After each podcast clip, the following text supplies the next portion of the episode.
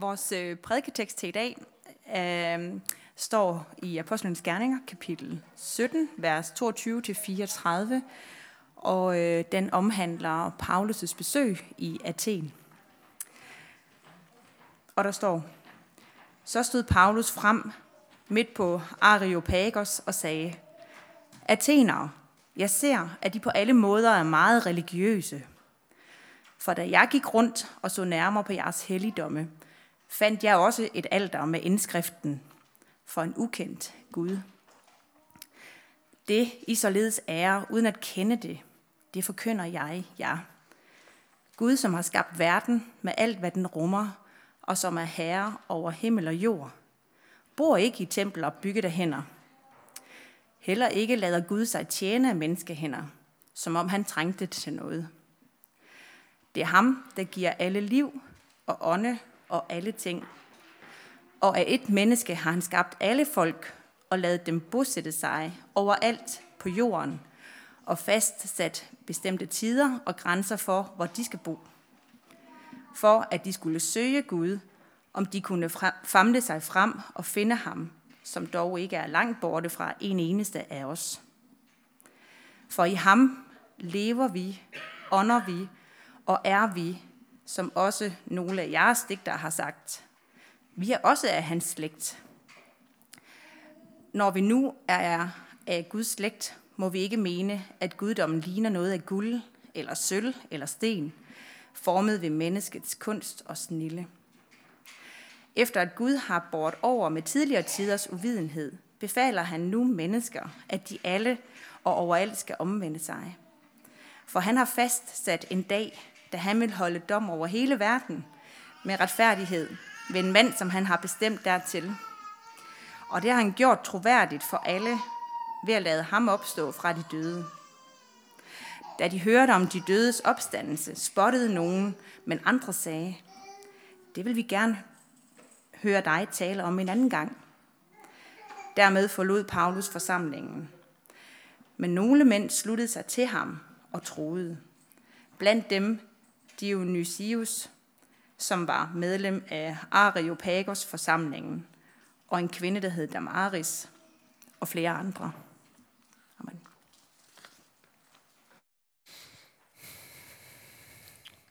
Jamen, øh, godmorgen igen.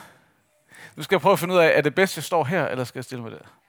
Så op, ja. Jeg er også en lille mand, så, øh, så det er godt. Jamen, øh, tak fordi, at øh, I vil se mig. Øh, det, jeg tror, det er første gang, jeg sådan skal tale til sådan en øh, søndagsgudstjeneste her i øh, Aalborg Valgmenighed. Og øh, når man nu har været præst i byen i seks år, så går man jo nogle gange og tænker, kan vide hvornår? Kan vide, hvornår den dag kommer, at jeg må få lov til at besøge Aalborg Valgmenighed.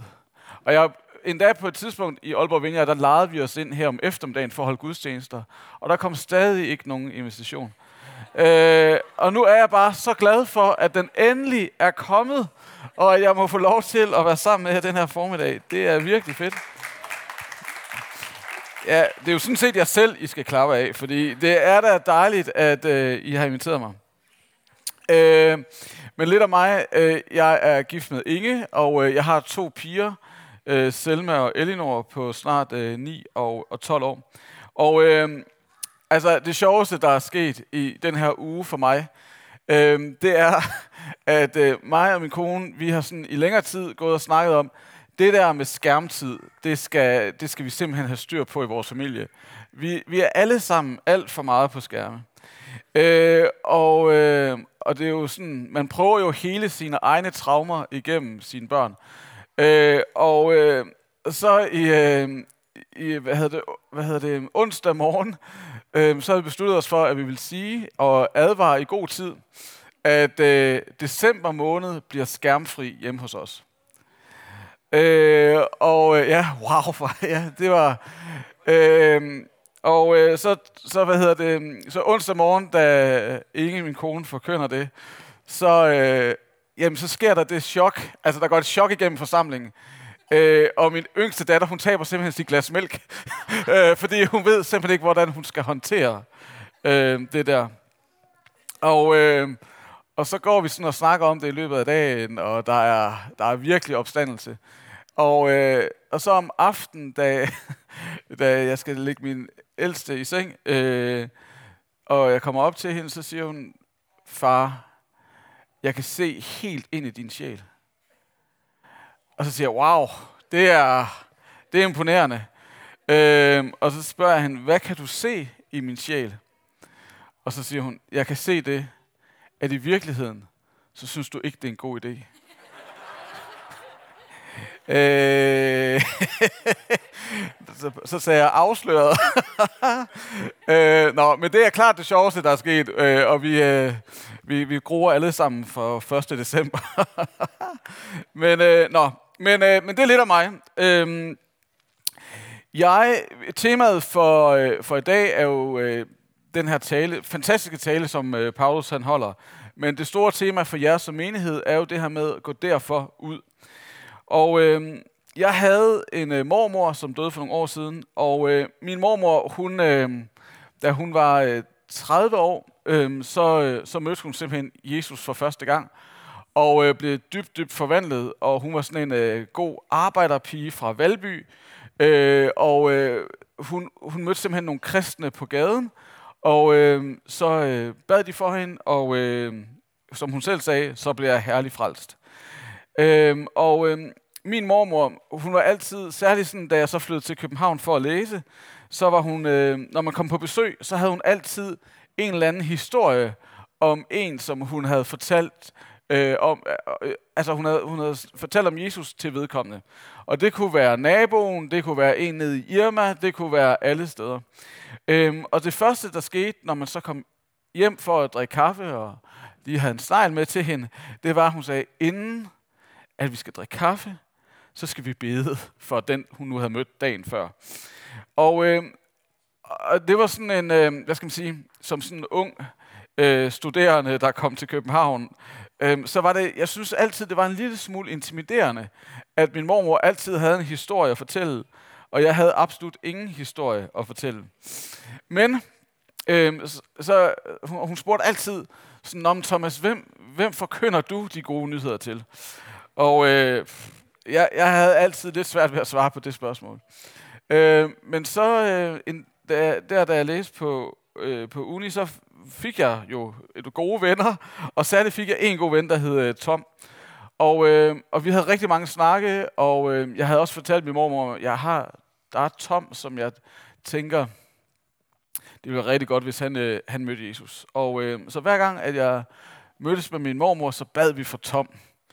Øh, og, øh, og så en dag, øh, så sagde Tom øh, til mig, Thomas, jeg tror simpelthen, at jeg skal tage i morgen, øh, så går jeg ind i kongens have, så sætter jeg mig på en bænk, og så gør jeg det, som vi sådan har snakket om så tit. Så siger jeg, kom, Helligånd, og så må vi se, om Gud ikke dukker op og møder mig. Og øh, det var jo øh, det var fantastisk jo. Tænk engang, at jeg havde allerede på forhånd, så havde Tom ligesom fortalt mig, at nu ville han virkelig søge Gud. Øh, så jeg ringede til min mormor og sagde, i morgen, mormor, så er Tom, så, så, så sagde hun, så skal vi bede, så skal vi, ja, så skal vi virkelig. Og hun sagde, så sagde min mormor til mig, at det ville være en rigtig god idé, hvis du også fastede. Øh, sådan så, Tom, vir, sådan, så der virkelig er fri, fri vej, til, eller sådan en fri bane for Gud til at komme. Øh, og det gjorde jeg så, fordi jo, man vil jo gerne jo have del i arven. Øh, og øh, ja, altså min mormors arv. Øh, og, øh, og så fastede jeg hele morgenen, og øh, jeg havde så aftalt med Tom, at vi skulle mødes til, til aftensmad for at tale om, hvad Gud nu havde gjort. Og, øh, og så skulle vi mødes om aftenen, mig og Tom, og øh, vi sidder der og spiser, og så siger jeg så, hvad så Tom? Hvordan var det så? Oplevede du Gud? Kom han nær? Var det ikke fantastisk? Øh, og så sagde Tom, der skete absolut ikke en skid. Øh, hvis Gud fandtes, så var han i hvert fald ikke i kongens have. Øh, og slet ikke den her eftermiddag. Og øh, lige pludselig, så øh, lige der, så blev jeg sådan meget øh, slået tilbage, og jeg var, var dybt, dybt øh, skuffet over Gud. Jeg var dybt skuffet over det her med at tro, at Gud han ville komme og dukke op og møde mennesker, og Tom, som jeg holdt rigtig meget af, og jeg længtes efter, at han skulle have et møde med Gud. Og så da han så ligesom havde gjort sig klar, og jeg havde gjort, hvad jeg nu synes, man kunne, og så skete der ikke noget som helst alligevel. Og lige pludselig, og sådan tror jeg måske for mange af os det er, at lige pludselig så det der med at gå ud og forkynde de gode nyheder, og mennesker kommer til tro, og mennesker bliver forvandlet af Gud, det lyder på en eller anden måde enormt simpelt. Og så nogle gange, når vi så faktisk forsøger at leve det ud, så er det faktisk ikke helt så enkelt og simpelt alligevel. Øhm, og øh, det vi skal prøve i dag, det er, at selvom du måske ligesom mig har nogle historier, som nogle tom historier, og mennesker, der måske forsøgte at nærme sig Gud, men ikke fandt ham, at så alligevel have tillid til, at Gud er langt større end vores historier. At det kan godt være, at der har været skuffelser, der kan godt være, at der har været gange, hvor vi har forsøgt at gøre alt muligt, og så er der ikke sket noget. Men tænk engang, hvis vi kunne prøve, selvom at vi har historier om, hvor tingene ikke lykkes, at vi så kunne have tillid til, at når vi går ud og faktisk forkynder de gode nyheder, så er der faktisk noget, der sker. Og det er det, vi skal prøve at tage fat på i dag. At selvom vi måske har historier om tidspunkter, hvor at tingene ikke skete, kunne vi så prøve at se, om vi sammen kunne have tillid til, at Gud rent faktisk er større end vores historie. Ja. Øhm, nu hørte vi den her fantastiske øh, tale øh, øh, lige før fra, fra Paulus, øh, hvor han kommer til Athen, og han kommer op på Iobagos, og han, han skal holde det her fantastiske, han holder den her tale. Men der er faktisk noget, der går forud for den tale, som jeg tror, der også er ret vigtigt, vi lige sådan, øh, får fat i. Fordi det, der sker, det er, at Paulus han kommer til Athen, som er en ny by for ham. Og, øh, og så går han rundt øh, der i, øh, i Athen og prøver at kigge på byen. Øh, og nu skal vi se, hvor mange af jer, der kan huske jeres bibel. Altså, kan I huske, hvad det første er, han gør, øh, da han kommer til Athen? Jeg skal prøve at se. Der er, der er meget få hænder. Der er meget få hænder. Øh, det første, fordi det er jo en ny by, og øh, jeg tror for Paulus, som er apostel, og han, han forstår sig selv som sendt til Athen, øh, så det første, han gør, det er, at han faktisk går ind i synagogen. Og, øh, og hvorfor går han ind i synagogen? Det hører vi ikke så meget om. Men jeg tror i grunden, det er meget menneskeligt. At øh, han gør det, som han altid gør, nemlig går ind i synagogen. Han går hen til det sted, som er allermest trygt for ham. Fordi det trygge sted for Paulus som jøde, det var synagogen. Der vidste han, der kendte han tingene. Han vidste, hvad der skulle ske, og derfor gik han derind. Det han så finder ud af, inden han så holder den her tale, det er jo, at hvis athenerne skal møde Jesus, hvis de skal få et livsforvandlende møde med ham, så øh, bliver han nok nødt til at bevæge sig ud af synagogen. Han kan nok ikke bare blive inde i synagogen, hvis der ligesom skal ske noget. Så derfor så ender det med, at han går ud på markedspladsen og begynder at snakke med folk og diskutere med folk. Han går ud øh, og begynder at have samtaler med andre mennesker, øh, som ikke er inde i synagogen, som ikke bare er jøder, der prøver at gemme sig lidt, men faktisk så går han ud i byen og taler med folk på markedspladsen. Øhm, og på den måde, så er det der på markedspladsen, at, øh, at der sker noget, fordi at det er på markedspladsen, at folk de opdager ham, og derfor så inviterer de ham op på Obergos, som er den her, hvad skal man sige, offentlige forsamling. Øh, det er ligesom der, hvor at, øh, det er der, hvor tingene sker. Og der siger de så, kan du så ikke lige prøve at fortælle lidt om, hvad det er, du tror på? Og, øh, og man kan sige, i teksten, og øh, jeg har virkelig ikke øh, særlig lang tid. I ved godt, jeg kommer fra Frikirken, og der kan man jo prædike lige så lang tid, man vil. Øh, og, øh, og, det, øh, og det gør vi så nogle gange, og nogle gange så går det rigtig godt, og andre gange så går det knap så godt. Men jeg har jo kun 25 minutter her, øh, så, så vi skal skynde os igennem, hvad er det, der i grunden sker. Og man kan sige, i den her tekst, der er sådan set tre ting, der er ret vigtige for at forstå, hvordan at Paulus i grunden tænker mission og det der med at gå ud. For det første, så handler det om ham selv. Hvem er det, Paulus tænker, og for, hvordan er det, han forstår sig selv, og hvordan forstår vi os selv. For det andet, hvad er det grund, vi tænker om Gud? Hvordan er det, vi forstår Gud øh, i vores verden?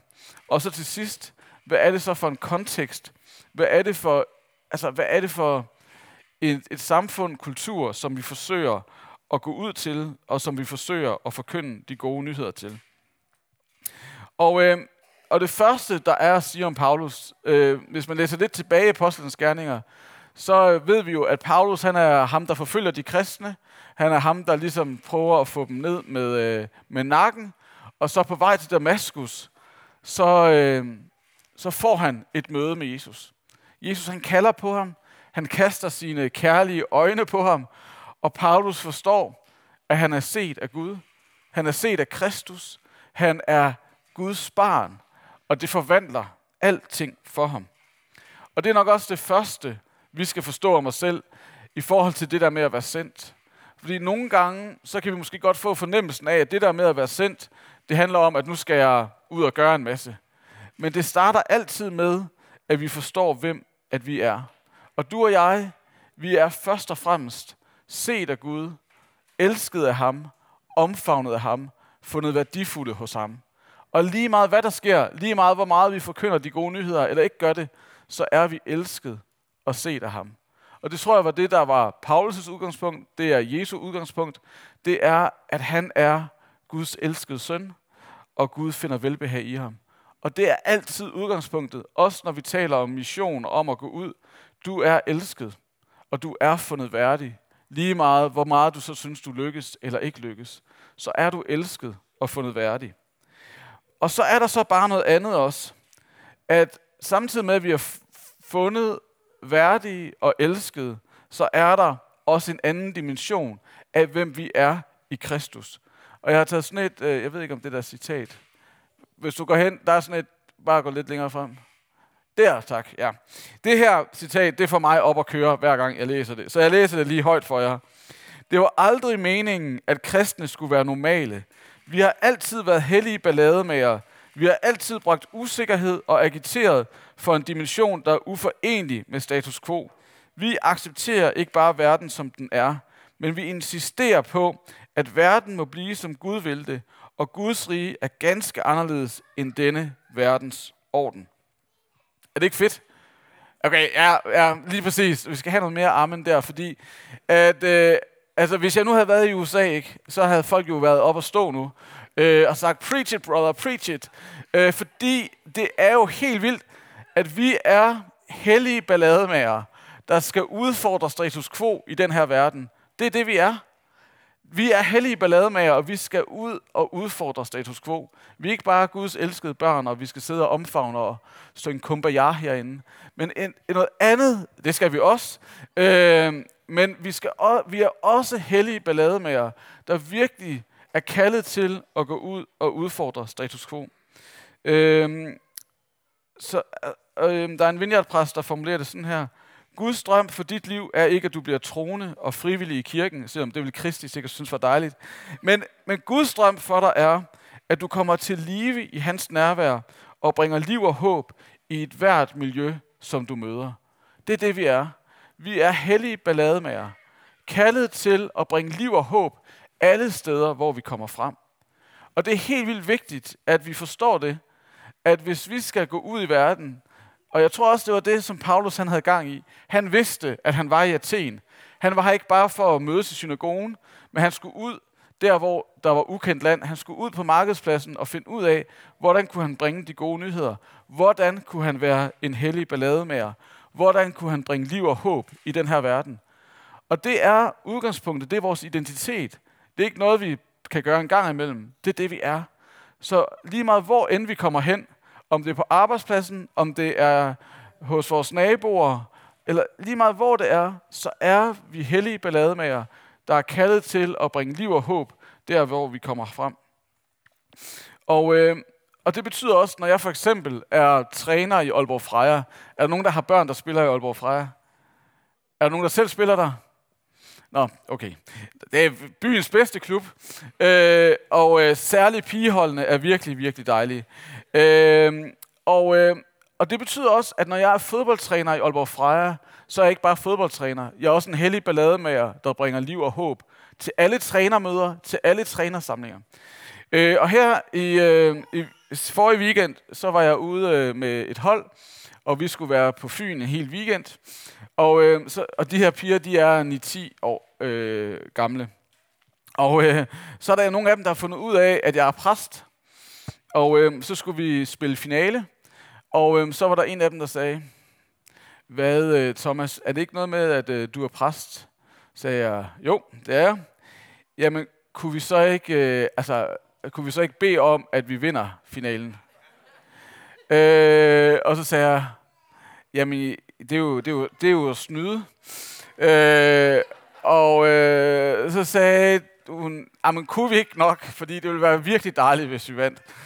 Øh, og så øh, kiggede jeg lige, fordi man er jo altid sådan lidt, fordi der var så også nogle andre forældre jo til stede. Øh, og så kiggede jeg rundt, og øh, så var der et par stykker af dem, der nikkede, at det måtte jeg gerne. Øh, og så øh, sagde jeg, men det kan også være, at der er noget andet, vi skal bede for. Og så var der et par stykker, der nævnte nogle andre ting, og så sagde jeg, hvad nu hvis vi både beder for, at vi vinder, og at øh, vi også beder for nogle af de her andre ting. Og øh, så tog vi hinanden i hænderne, og så bad vi for de der ting der. Og øh, en af de piger, der, der ligesom havde øh, noget, vi skulle bede for, her i den uge, der lige har været, så kom hendes far og sagde, det der med, at hun fik lov til at sætte ord på noget af det, som hun kæmper med, og du tog det alvorligt, og bad Gud om at komme og gøre noget. Han sagde, jeg tror overhovedet ikke på det der, haløjse. Men for hende, så har det gjort en kæmpe forandring. Og hun håber sådan, at næste gang I skal spille, at I lige starter med at bede. Øh, og, øh, og jeg var helt sikker på, at jeg ville blive fyret som træner bagefter, fordi du ved, manipulerer med små børn og deres spiritualitet og sådan noget. Men det der med at ture og være til stede der, hvor vi kommer, og vide, at lige meget hvor vi kommer frem, så er vi faktisk kaldet til at bringe liv og håb. Øh, altså, ja, selvfølgelig gjorde vi det. Øh, altså, det er der ingen tvivl om. Vi vandt 3-0, øh, og alle var glade. Ja, nu tror, de, ja, nu tror de rigtig meget på Gud, ikke? Øh, men det er det her med, nu bliver vi lige i fodboldsproget, ikke? Det er som at spille på udebane. Jeg tror endda, jeg har et billede af et stadion med. Øh, ja, det er fordi, at jeg er Manchester United-fan, og det der, det er Liverpools øh, hjemmebane. Og, øh, og noget af det der med at gå ud, det er lidt ligesom at spille på udebane. Vi er en lille smule usikre på, hvordan at det skal se ud. Og jeg er sikker på, at da Paulus han står der på torvet, inden han, inden han bliver kaldt til Areopagos, så har han den der fornemmelse af at være usikker. Det der med ikke at kende reglerne. Det der med ikke helt at vide, hvor man skal gå hen. Den der fornemmelse af at være ude af sin comfort zone.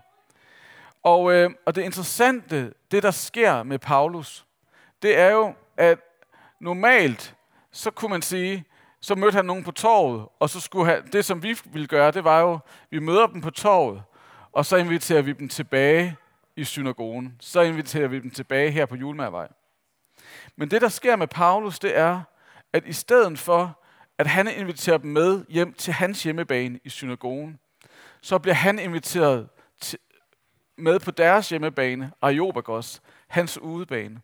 Og så vælger han at gå med der. Og jeg tror, at noget af det her med at gå ud, det er faktisk, det handler om at ture og spille på udebane. Det handler om at ture at være ude af sin comfort zone. Og ture og stå der og ikke vide, hvad man skal. Fordi at det at være i mission, det at gå ud, handler faktisk om at ture og opdage, hvad Gud han har gang i uden for kirken. Og blive der, hvor Gud har gang i noget, som ikke bare er i kirken At det at være i mission, det at gå ud, det at være sendt, handler om at ture være til stede derude, og ikke nødvendigvis skulle bringe den tilbage her. Fordi vi ved jo godt, hvordan det er at komme til kirke. Øhm, der kender vi reglerne. Vi ved, hvor kaffen er. Vi ved, hvornår man skal stå op. Vi ved, hvornår, vi ved, hvordan reglerne er. Men hvis du aldrig har været i kirke før, hvis du aldrig har været i sådan en valgmenighed her før, så føles det vildt skræmmende at komme herind. det ved jeg godt, der er mange af jer, der ikke tror på, fordi I ved godt, hvordan man skal opføre sig. Jeg har godt luret, at I ved, hvornår man skal sidde ned, og hvornår man skal rejse sig op, og, og, øh, og hvordan at man inden, altså, inden at gudstjenesten starter, så skal man helst blive derude, inden man bliver kaldt herind. Er det ikke rigtigt? Altså folk, de drikker, det var lige en observation, at mange stod derude og drak kaffe, og det var først, da det ligesom blev kaldt ind, så kom de herind. Men hvis man nu ikke ved det, hvordan skal man så vide, at det først er, når man bliver kaldt ind, man skal herind? Øh, okay, det synes jeg ikke var sjovt, men det, ja, men, øh, men, men det der med, at der er ting, som vi tager for givet, som måske andre, der er her for første gang, ikke tager for givet. Øh, så, så Gud, han kalder os til at lære at spille på udebane dybest set. Og ture og være til stede i vores hverdag og bringe liv og håb der, hvor vi er. Fordi det, som Paulus han siger i sin tale, det er jo, at jeg har gået og observeret. Jeg har set, at der sker noget i blandt jer. Gud er i gang med noget, og nu skal jeg fortælle jer, hvad det er, Gud han har gang i. Og så i stedet for at invitere dem tilbage, så bliver han der på Jobagos, og så ser han, hvad der opstår. Og jeg tror, at der er masser af muligheder for os i at være på udebane. Jeg tror, at der, hvor du er på dit arbejde, på dit studie, blandt dine naboer, hvis vi begynder at få øje på, hvad det er, Gud han har gang i, hvordan er Gud han har gang i noget, der hvor vi er, og vi begynder at arbejde med på det, som Gud han har gang i, så vil der opstå noget, som vi slet ikke havde troet muligt. Fordi det er jo ikke altid, at folk er klar til at komme tilbage til synagogen. Det er jo ikke altid, folk er klar til at komme herind i det her rum. Men der, hvor de er, der, hvor de føler sig trygge, der, hvor de kender spillereglerne, der kan Gud også dukke op. Så det kan godt være, at du er på udebane. Det kan godt være, at du føler dig en lille smule usikker. Det kan godt være, at du ikke helt ved, hvad du skal gøre, og hvordan bringer man Gud på bane i andre sammenhæng end her. Men jeg tror virkelig, at noget af det, som den her Ayobagos fortælling kan lære os, det er, at vi skal lære, hvordan at vi spiller på udebane. Og jeg vil bare lige sådan slut med at sige, at vi lever jo i en kultur, som har brug for Gud. At vi lever i en verden og en kontekst, som har brug for, at der kommer liv og håb. Jeg ved ikke, altså, hvis man kigger på vores kultur, hvis man kigger på vores samfund, hvis man kigger på vores verden, så er der masser af udfordringer. Der har aldrig været så mange, der går ned med stress. Der har aldrig været så mange, der bliver, altså, bliver, bliver deprimeret. Der har aldrig været så mange, der er angste. Der er masser af ting at tage hul på. Og der er sådan en, øh, en af mine store øh, sociologiske helte, øh, Hartmut Rosa, han siger, at vi lever med en kronisk fornemmelse af, at vi ikke er gode nok. Vi har skabt et samfund designet perfekt til, at vi brænder ud. Og samtidig så har de fleste af os fornemmelsen af, at det ikke er helt godt nok, det vi har gang i.